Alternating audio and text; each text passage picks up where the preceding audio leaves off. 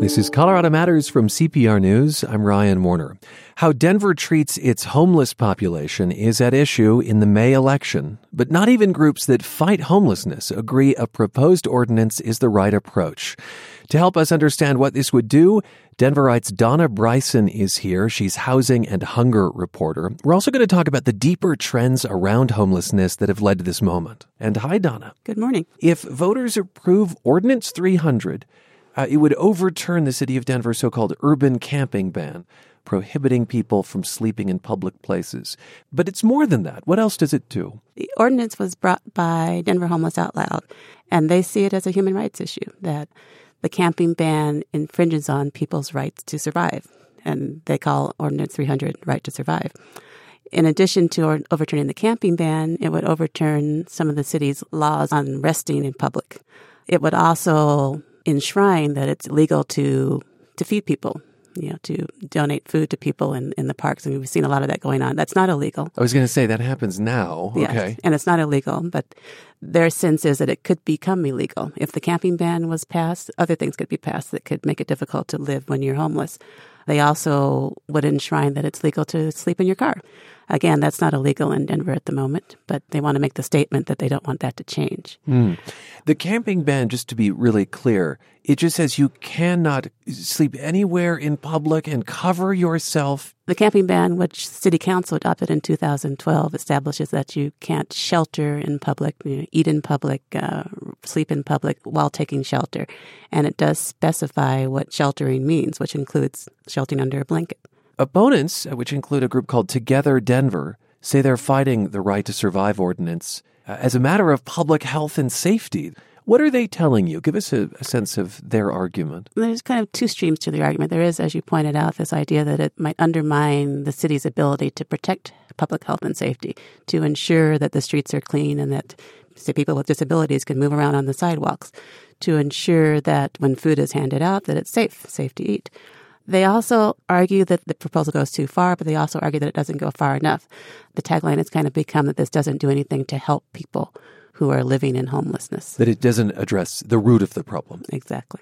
I wonder how the supporters respond. In other words, the supporters are people who presumably have the best interests of those who are homeless in mind.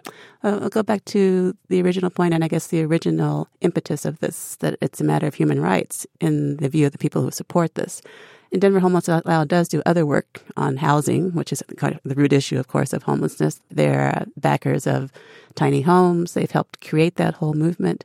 Um, but so they, they would say that right to survive is not in a vacuum. Yes. Okay. And, and, they would say that the issue is that it's going to take a while to create the housing that we need. There's going to be people who don't have housing for many years to come, most likely, and that their rights should be protected. Let's follow the money a little bit, Donna Bryson. Opponents of the Right to Survive ordinance have raised nearly 10 times what supporters have. Talk about that disparity, why it's so uneven. Well, the opponents are politically well connected. One of the chief spokesperson for the No on 300, uh, they call themselves Together Denver, uh, works for CRL Associates, which is a pretty well known lobby group here in Denver. And they also have the support of, say, the Apartment Association of Metro Denver, the the support of people with money. and on the other hand, Denver Homeless Out Loud is a bit more of a, a grassroots, scrappier group. When I look at their campaign finance reports, it's a lot of five and ten dollar donations that have piled up, but not piled up in the way one big donation from, say, the Downtown Denver Partnership has done for No on 300. It sounds to me like the opponents of the Right to Survive measure have some business interests, perhaps, in this. Do you think that's fair to say? I think what they would say they have an interest in the city being well run, so that business people can run their businesses and uh-huh. big businesses. You know, but I've spoken to small business people too, in, in places like the Cole neighborhood and Five Points, concerned about the impact on their business of people camping on the streets outside. I want to get back to the original camping ban. Again, as you said, first passed by the Denver City Council. At the time, it was positioned as a solution because it was supposed to come with services. That is, you know, when uh, someone who is on the streets is approached to relocate, you'd say, you know, what do you need? Can I connect you with a shelter or housing or food? You've found that that's not necessarily happening, though. The camping ban was as it stipulates in the law, police officers are, their first reaction is not to arrest or to cite or issue a warning, it's to determine whether the person they're encountering needs help. And the police have statistics showing that since mid 2012, when the law became law, there have been 12,000 encounters between a police officer and either an individual or a group of people living in homelessness. And very few, very few arrests, and very few even written warnings. Police say that that shows that they are not taking the law enforcement uh, approach. That, that, that their first reaction is to try to help. But when you talk to Denver Homeless Out Loud, that's done bigger surveys of people living on the streets, they say that only you know, a small percentage ever offered any kind of help, offered a ride to a shelter, offered information about where they can go for help. And I spend a little bit of time just talking to people on the streets, and they'll say the same thing. Their sense is that they're just being moved along.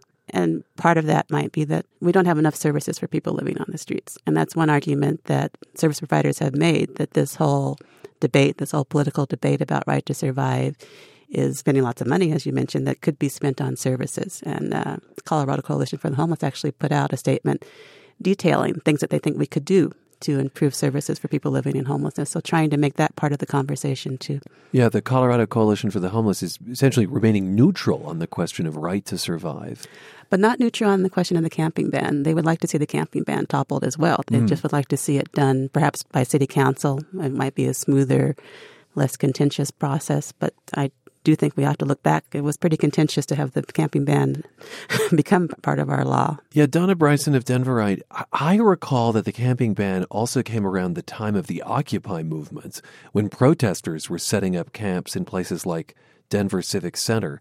Is there some conflation here of like that and the homeless issue?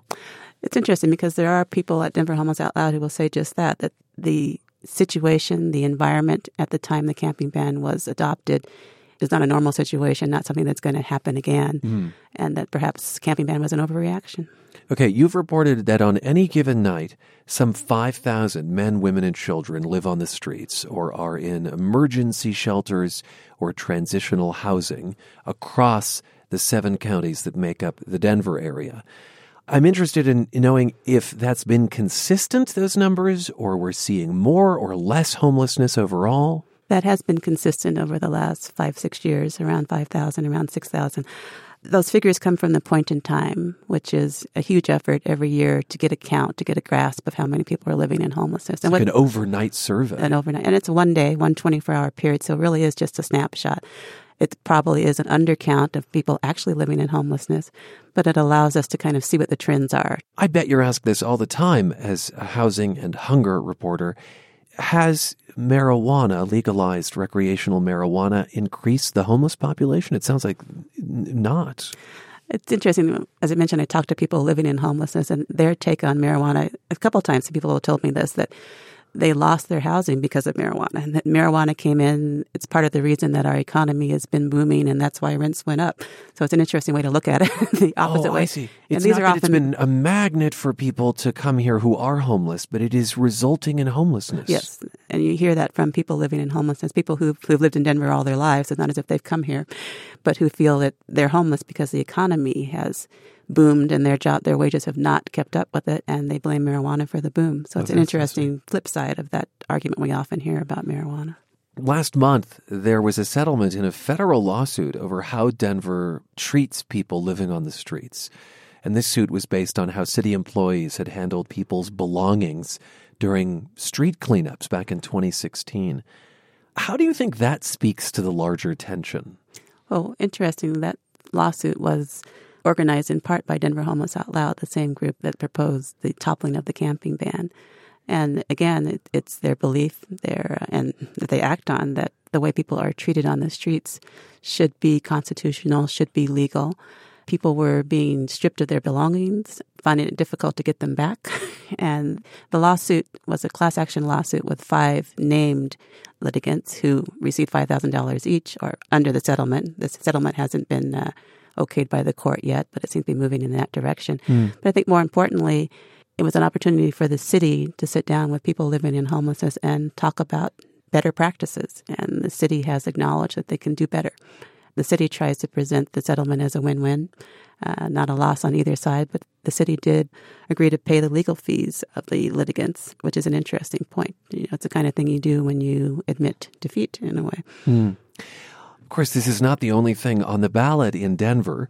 Uh, you've got city council races and a mayor's race. To what extent is this influencing the conversation among candidates about the issue of homelessness? Well, the issue of housing and homelessness was part of the conversation among candidates. Every city council district, the mayor's district, housing is, and affordable housing is first and foremost, I think, on the minds of people in Denver. Having right to survive on the ballot kind of helps us focus also on the people at the very low end, the people who are most desperate. And that's been useful, I think. Thanks for being with us. Thank you. Donna Bryson is housing and hunger reporter for Denverite. We've been talking about Ordinance 300, the right to survive measure on the May ballot. Okay, an update now on mentally ill people stuck in Colorado's jails awaiting treatment before their cases can move forward. The state has agreed to address this, says CPR Justice reporter Allison Sherry. Thousands of people have sat in jail for months on small level charges. It's been far too long. Attorney Iris Eytan has worked on this issue on behalf of disability advocates for 10 years. All the sad stories from the families all over the state of Colorado stuck in limbo without mental health treatment, waiting for that treatment before they can even pursue challenging their criminal case. All of those stories led to a federal lawsuit and an agreement means state officials have pledged to change the entire way they treat mentally ill people in jail. These are people who've been found incompetent to stand trial. They are largely shifting people from waiting for hospital beds to getting them help in outpatient community settings, which means they'll get out of jail sooner. Robert Werthwein heads the Office of Behavioral Health. The goal is to build a community system and we meet the needs of these individuals so that they can be bonded out and go home and get the services they need in their homes. As part of the agreement, Human Services is expected to have to pay $10 million next year in fines. The money will fund more services for mentally ill people in the criminal justice system. I'm Allison Sherry, CPR News.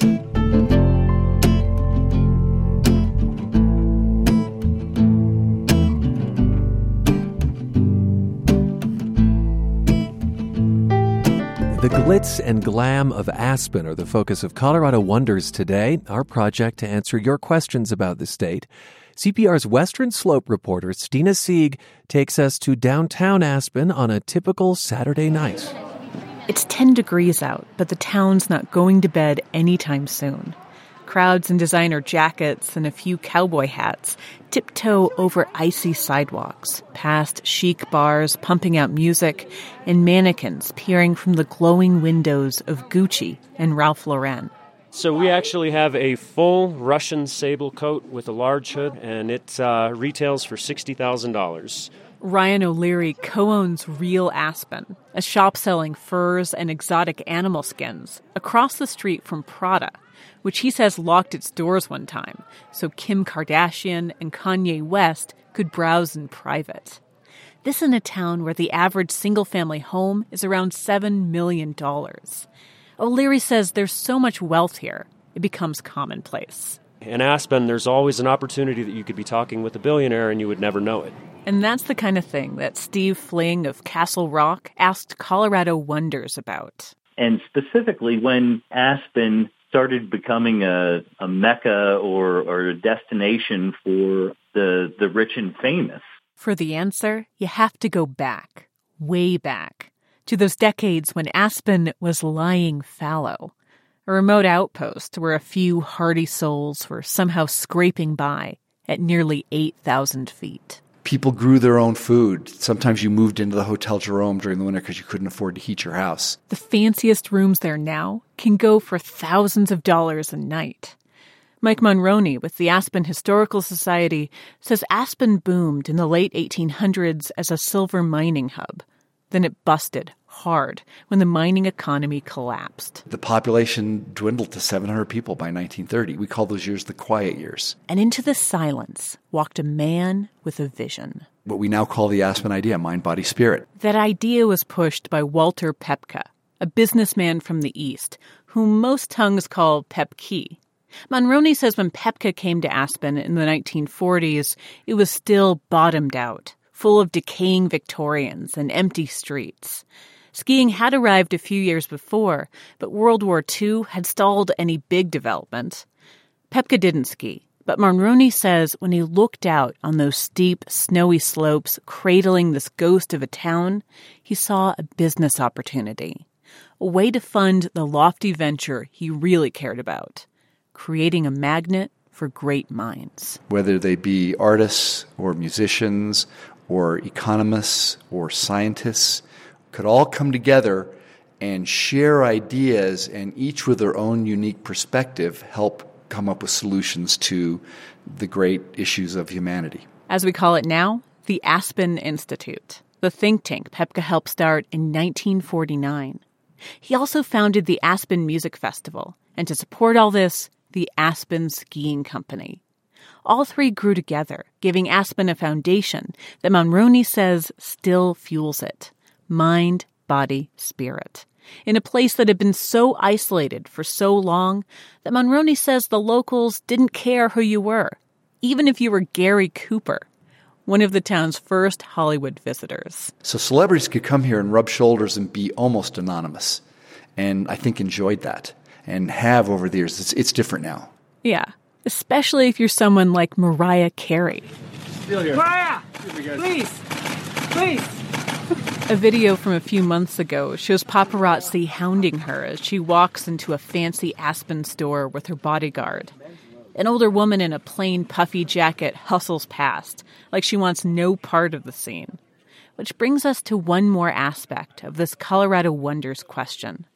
How have Aspen's changes affected the everyday people who live here?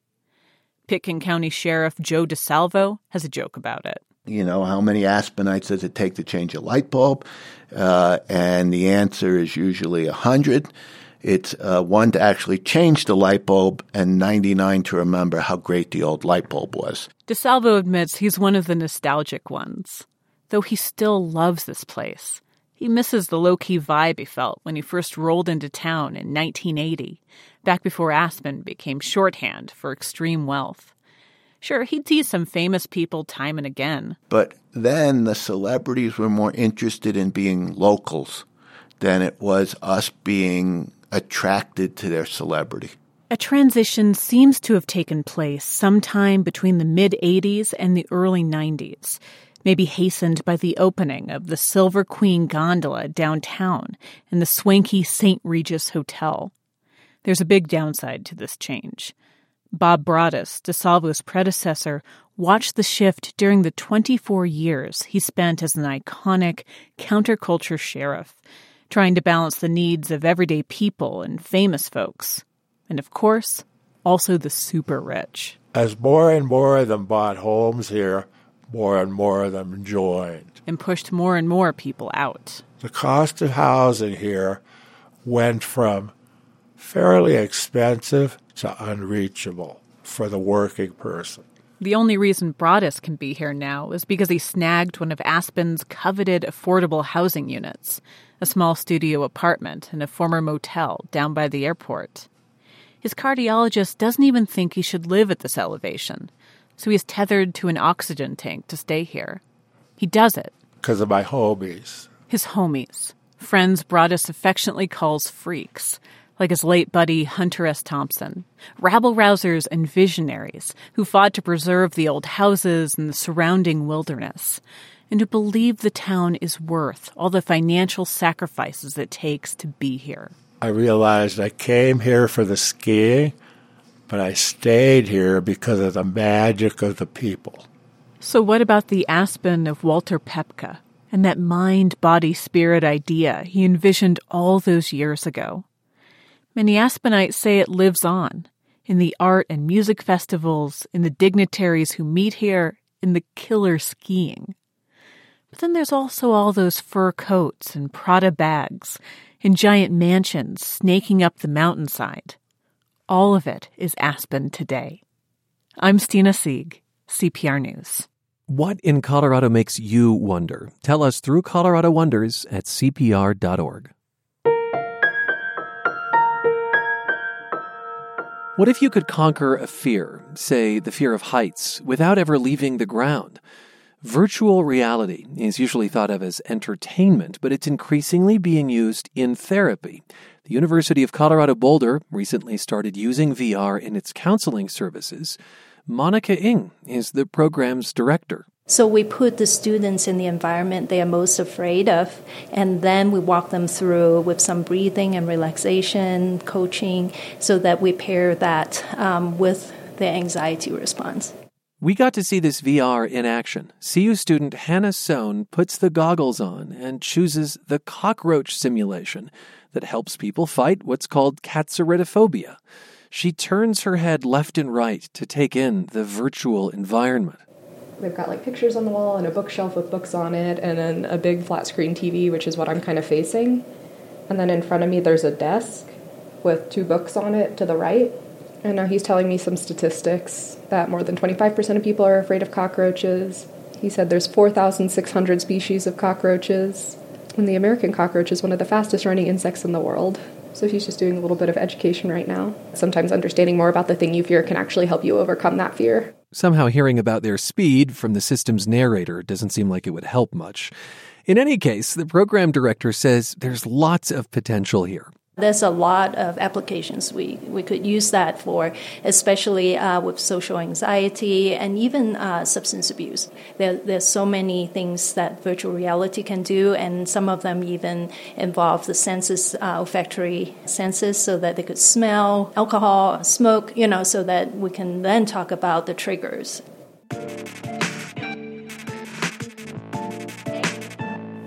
And now he asked if I could sit and watch the cockroach for the next 10 seconds or so.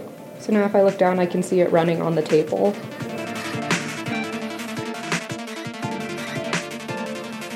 Now he's just kind of validating that I'm hanging in here. I'm still watching the cockroach, and that facing my fears is a good thing. Yeah, it was way more realistic than I expected because I've read about virtual reality and I've seen like little demos through videos, uh, specifically for PTSD patients.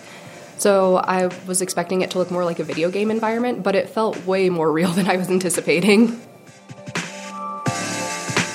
All right, still to come, we're going to meet a pioneer of therapeutic virtual reality. That's in the next half hour. You're with Colorado Matters from CPR News. I'm Ryan Warner.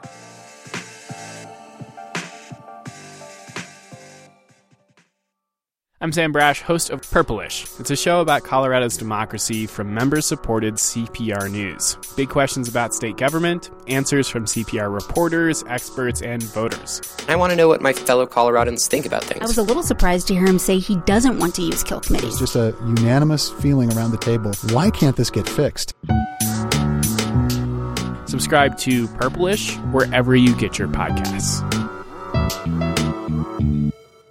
Let's get back to our story now about virtual reality and how it can be used to treat anxiety, from a fear of bugs to even PTSD. We're joined now by a pioneer of therapeutic VR. Dr. Barbara Rothbaum started working on this in the mid 90s. I asked her if her colleagues thought she was a heretic back then. Our line, and people hate it when I say this now, is where we're on the cutting edge of the lunatic fringe. yeah, now now we can say, you know, I do virtual reality exposure therapy and everybody nods and, you know, seems to know what I'm talking about. Before they just tilted their head and looked at me like, uh, okay. Your team published the first study on VR in therapy back in 95. I wonder how you were using it back then. We did. We published the very first study using virtual reality to treat a psychiatric or psychological disorder, and we used it for the fear of heights. And it wasn't really that we thought we needed a new treatment for the fear of heights, but it was more of a, a test balloon for using virtual reality as exposure therapy. That is to say, the sort of traditional ways of treating a fear of heights were, were just fine. You wanted to merely see if you could add another tool. Right. No, we've been treating fear of heights for decades, probably hundreds of years. I've been taking people up to tall buildings and tops of parking garages, and it works just fine, but it's inconvenient. It's not always feasible because you have to actually go to a high place with a patient. And so with virtual reality, you can create that without leaving your office, all within your 45 minute therapy session. And that was part of the initial question is would it work? And what was the answer to that question? Oh, and it did. It did. Okay. Yeah, it worked brilliantly. All of our measures of fear and anxiety decreased in the folks who received the virtual reality exposure therapy. We videotaped all of the sessions and we had someone go back through and mark any time someone reported a physical sensation of fear and they reported all of the same physical sensations of fear that you would expect in a real life height situation butterflies and sweating and heart palpitations. One of our scenarios was a virtual elevator, and they reported that motion, like in their knees, as the elevator was descending. Huh. What was also wonderful is by the end of treatment, Seven out of ten of the people who had received the virtual reality exposure therapy reported exposing themselves to real life height situations, and that was without us even asking them to. So it, it transferred, it translated to real life, which is really what you want. It doesn't matter too much if someone's more comfortable with a virtual elevator if they can't get on a real elevator. So, would you say that it is as good as the therapy, the modalities that came before it? Yes, I, I can for the ones that it's been tested. So remember, I'm a scientist. I'm not gonna I'm not gonna say something hopefully that goes beyond my data. We've done a number of studies using the virtual reality exposure therapy for the fear of flying. And so we created a virtual airplane, and in several of those studies, we compared it with going to the airport and using a real airplane. And so in those, I can say that the virtual airplane worked just as well as the real airplane. But now we've just made it so much more feasible, so much more convenient, and actually much cheaper. I have to think, though, that you need to find patients who are open to a virtual experience. Is that most patients? Is that all patients? Help us understand the receptivity among clients. Well, I'm not sure. In that very first study, we just advertised for people with the fear of heights and we screened people if they had the fear of heights. In the fear of flying studies, we just advertised and screened people for the fear of flying. About half of the people with fear of flying have a fear of crashing. About half have a fear that's more like claustrophobia or panic disorder. Huh. And it seems to work just as well for both of them. Within about 20 or 30 seconds of putting on the head mounted display, that becomes your reality. And especially if people are scared. So we know how to present fear cues.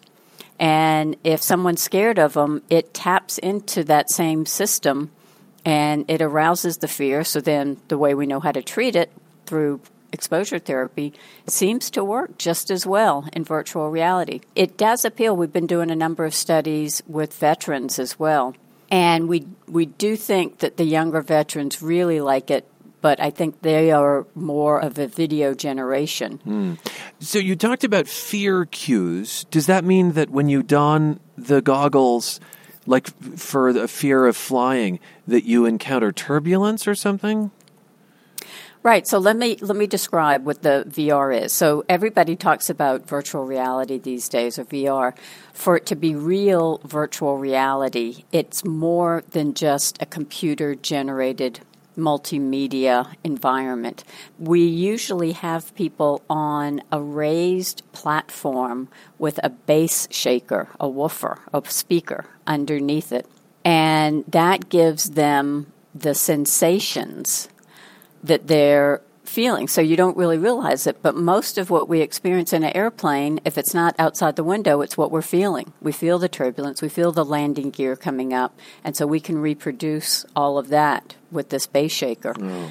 For some environments, we also have smells. And so we can, at the moment that they pass something or they say, I smell diesel fuel, we can present diesel fuel. So it's a very immersive experience okay, this is very cool. There are a lot of sensations. But how important is it to pair all of the bells and whistles with traditional talk therapy? I mean, I wonder if a risk of of the bells and whistles is that you get so focused on them, you forget the, the kind of you know, underpinnings of psychology and psychiatry. Right. And that's, I always, when I'm training therapists in this, I try to tell them bad VR therapy is just bad therapy. Always use your good therapy skills. Your eyes are always on your patient. So you have to be very familiar with the virtual reality equipment and the program so that your eyes are always on the patient so you are giving them good therapy. And it offers me ultimate control. For example, if I've got someone with the fear of flying, if they're not ready for turbulence, I can guarantee there won't be turbulence. When they are ready for turbulence, I can guarantee there will be turbulence. I can take off and land as many times as they need to, all without leaving my office. When the person has been exposed, do you sit down with them afterwards and do talk therapy? Well, exposure therapy is the therapy. Oh. So all exposure therapy is is helping the person confront what they're scared of but in a therapeutic manner so that that fear decreases and they learn in their body, they learn in their brains this situation does not pose the same level of threat as they were responding as if it did. What do you see as the promise of VR, especially as the technology gets more sophisticated and the experiences, I suppose, more and more real? So, one, like in, in the virtual airplane, I think it's just more feasible, it's more convenient, it is cheaper. If someone had to pay for me to go to the airport to fly with them, it's going to be very expensive. Insurance companies don't pay reimburse for that. Um, and also, a lot of therapists won't even treat fear of flying or other kinds of fears that require in vivo exposure therapy leaving the office because it's just too inconvenient. For some disorders, so for example, we've been using it to treat combat related PTSD. We also have another one for military sexual trauma. And for those applications, we do it a little bit differently. We do imaginal exposure to the person's most traumatic memories, for example, from Iraq or Afghanistan, but with their eyes open, and the therapist is matching what they describe in the virtual reality. So, for example, if they're describing driving back to base. Jones is next to me. Smith is in the turret. Hit an IED on the right front. Everything blows up, fills with smoke. We can recreate that.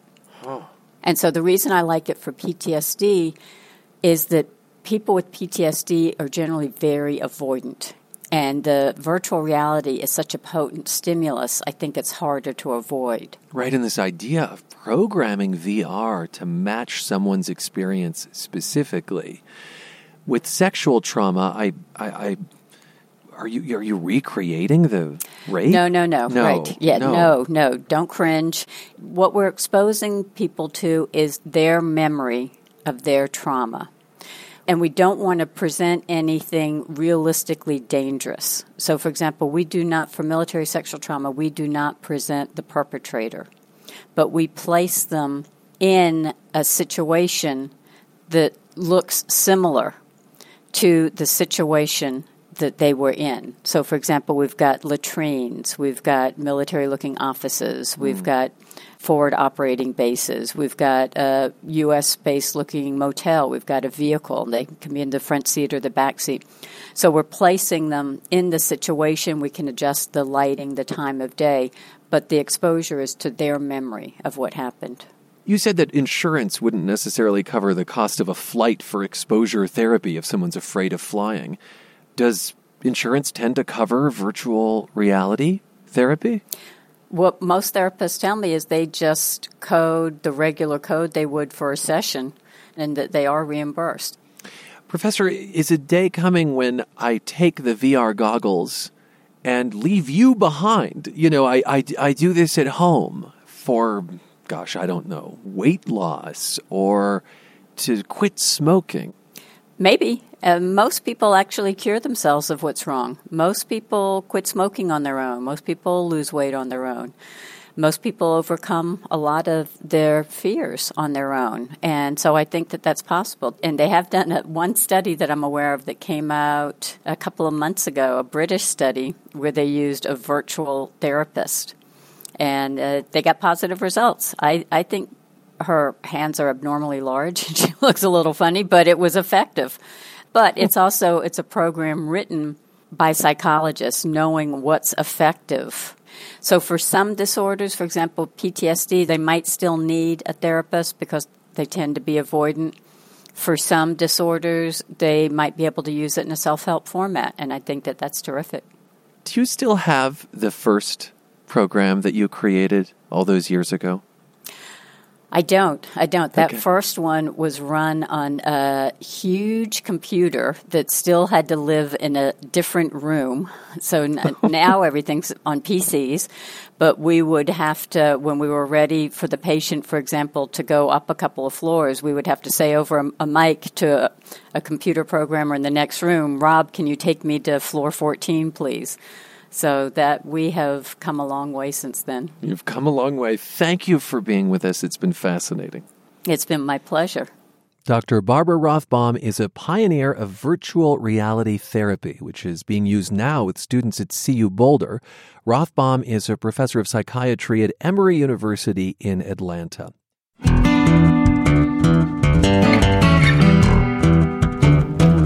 The Chicano civil rights movement can trace its roots to three important events in Colorado 50 years ago. In Brighton, five Mexican American women who'd chained themselves to a fence at a carnation farm were tear gassed. They were on strike for higher pay and better working conditions. A month later, in March 1969, students at Denver's West High School walked out to protest institutional racism. Demands were made of authorities. Signs carried at the height of activity said, Black and Brown United. We demand better schools. Education, not racism. Chicano power. And our Selma is here. It's from a film a city commission made. It shows police and riot gear moving in on the students and violence erupting. Just days later, more than a thousand activists poured into Denver for the first national Chicano Youth Conference. It was led by the Crusade for Justice, founded by former boxer Rodolfo Corky Gonzalez. Well, this month, Denver's Su Teatro Theater Company commemorates the birth of the Chicano movement with a new play co written by Tony Garcia, Executive Artistic Director. And Tony, thank you for being with us. Thank you for having me, Ryan. I'm You know- glad to be here. Yeah, it's nice to see you. We recently talked to some of the women involved in that strike at the Kitayama Carnation plant in Brighton. Why don't we reset the stage about what happened February 15th, 1969? Well, the United Floral Workers of America had been on strike since July. They were concerned about the increasing level of violence and intimidation that was taking place on behalf of the Kitayama Carnation Company and also on behalf of the Weld County Sheriff's Department. Uh, the sheriffs would line up with horses with spikes on their on their hooves and they would intimidate the women by moving them backwards and so there was a lot of agitation and, and irritation on both sides and they were feeling that what was going to happen to them was somebody was going to get seriously hurt. So Lupe This is Lupe Briseño. Uh, Lupe Briseño, yes, she and the, the rest of the, the workers decided that they wanted to carry out a large action in order to to make their statement, and then they would move their battle into the courts.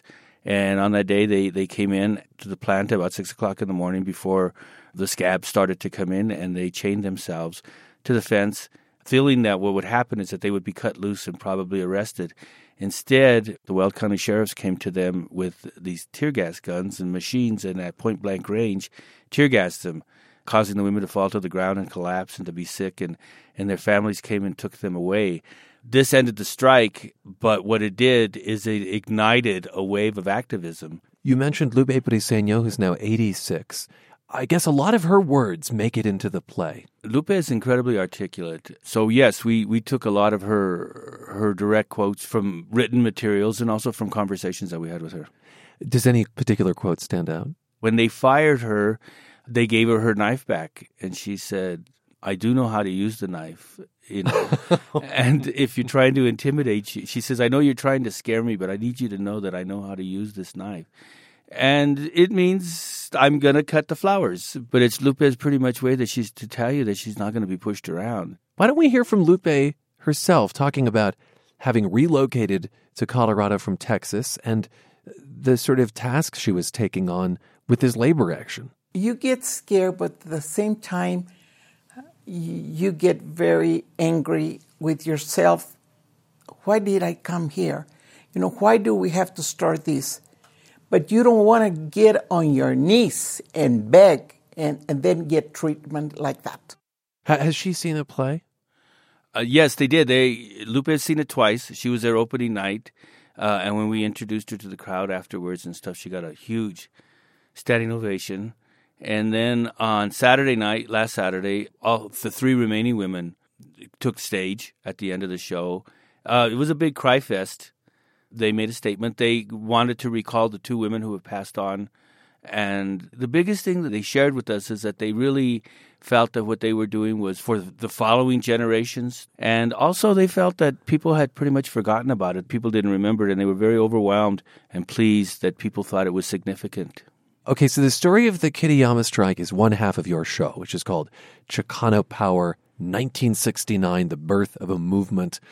Uh, the other story is about the West High School blowout, as it was called, March 20th of 69. How old were you at the time, Tony? I was 15. 15. Do you remember it from that time?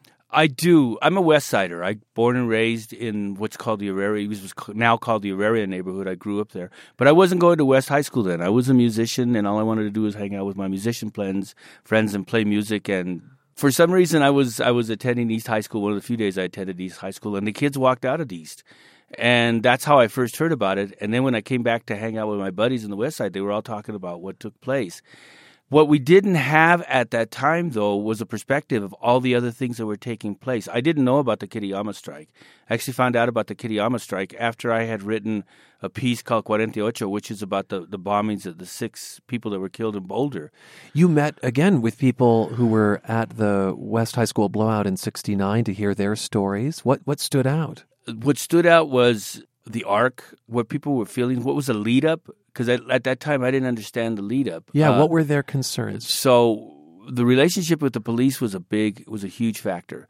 A young man named Louis Pineda had been killed by a police officer in what was then O'Meara Fords on Colfax and Mariposa. Like the car dealership? The car. It was. They had a used. Their, their used car dealership was there, huh. and actually the relationship with O'Meara's was fine. I mean, we used to all cut through there, go to the bathroom, hang out there, and, and stuff. It was a big garage and it was pretty laid back. But Louis broke in there at night. He wasn't stealing a car. He was just va- he was vandalizing. I don't know if you should say just vandalizing, but he wasn't stealing a car. But in the confrontation with the police officer, he was shot. And the community wanted answers, and the police kind of just ignored it. Uh, it took a long time before they were able to, able to get the autopsy report. When they got the autopsy report, they found out that Louis had been shot twice in the back.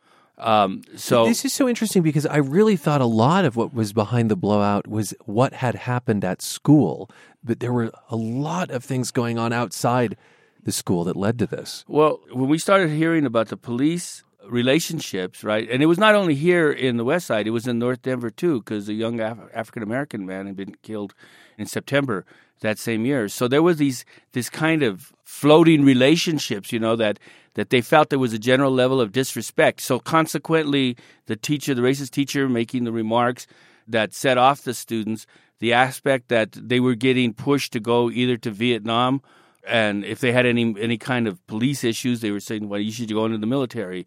Pushing them out of school in order to, to go into the military. Also, no avenues for you for higher education stuff. All of those were factors, but it all led to this piece of feeling that the system had absolutely no respect for him and they had no mm-hmm. place in it.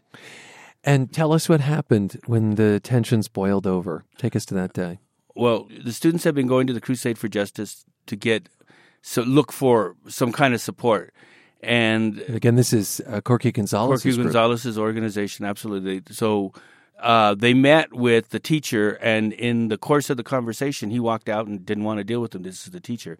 So they decided to walk out the next day, and a handful, 150 or so, left, and they went. They marched to Baker, and then they came back to West, and they were gathering on the steps. And the police decided that they needed them to clear the steps. So when they gave the order to, st- to clear, you had three groups of students: those on the steps, those in the middle, and those in the back. The ones in the back never heard the order. The ones in the front started to move. The ones in the middle started to get trampled by the police and such. And then you had chaos breaking out after that. There's another factor I think that that kind of ties into the police story was that the police had been getting from December through February a lot of anti-riot training They had just finished creating the special unit, anti riot unit, three days before this event. The first time they used their brand new helicopter is on the kids. So they have a bunch of new toys, and this was a great opportunity for them to try them out. To what extent do you think that history has imprinted itself on, say, West High School, on the Chicano community? I mean, here you were saying you weren't aware of the Kitayama strike for many years. Uh, was this perhaps better known? Yeah, the West High School was front page newspaper stuff. Interestingly enough, City Council of Denver gave the police department commendations for their activities in beating up underage kids. But I think where it really played itself out in terms of making massive changes was in the subsequent Chicano National Liberation Youth Conference, which took place about eight days later. Yeah, this is this is part of the intensity of that time. So this third big event in '69, the Chicano Youth Conference, organized by the Crusade for Justice that we've talked about. Uh, this isn't part of your play, but considered a seminal event in, in launching a Chicano rights movement. So the conference had been scheduled Oh, so it wasn't like they held the conference in reaction to these these things. It was already something. Was, they expected to have about 300 students from around the state. Instead, they got 1,500 people from around the country. Also, you have a group of people who have been out in the street fighting hand to hand combat, thinking the revolution was right there in their backyards. It transformed so many things. The intensity was there. The other piece is ideologically. One of the biggest tenets that they came away with was this concept of Aztlan. Aztlan is this mythical land that the Aztecs originally came from. However, it refers to, after the conference, to the states that once belonged to Mexico that were taken away from Mexico in the war with Mexico. So it answers the question when people tell you, go back to where you came from, you say, I am where I came from. The other piece, I, I, love the line that we didn't cross the border; the border crossed us. Absolutely, you know. people went to bed in 19, in eighteen forty eight, you know, and they woke up in Mexico and they woke up in the United States. Yeah. And so this creates that argument. It creates that ideological rationale. The other piece is the concept of that as a as Chicanos that we were part of the mestizaje. We were a mixed race people. Now, what that does ideologically, it just challenges the concepts of white superiority because the, the basis of white superiority is Aryan purity, right? So this says we are anything but pure. As a matter of fact, we're mixed with everything, and we think it's really a damn good thing. Do you draw a line between what happened in 1969 and the election of Denver's first Hispanic mayor, Federico Pena? Oh, absolutely. Actually, I just saw Federico last night and we were talking about it. Absolutely. Because by that time, listen, Denver is at the time of the, the walkouts, 12% Chicano, Latino, right? And has Alexa mayor before cities like Albuquerque, LA, right, where they have huge Latino populations. I grew up in this city yeah. that was segregated. This city where we were invisible, was a city where it was great for us to. I mean, the, the the view was as long as we stayed in our area, we were going to be okay.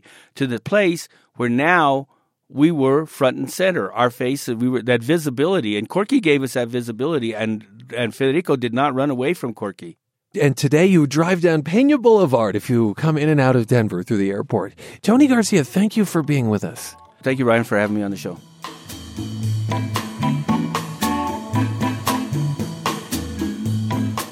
Tony Garcia is Executive Artistic Director of Su Teatro Cultural and Performing Arts Center in Denver. He co wrote the new two act play Chicano Power in 1969, The Birth of a Movement. It runs through March 31st. And that's our run for today. Thanks for spending time with us. I'm Ryan Warner. This is Colorado Matters from CPR News.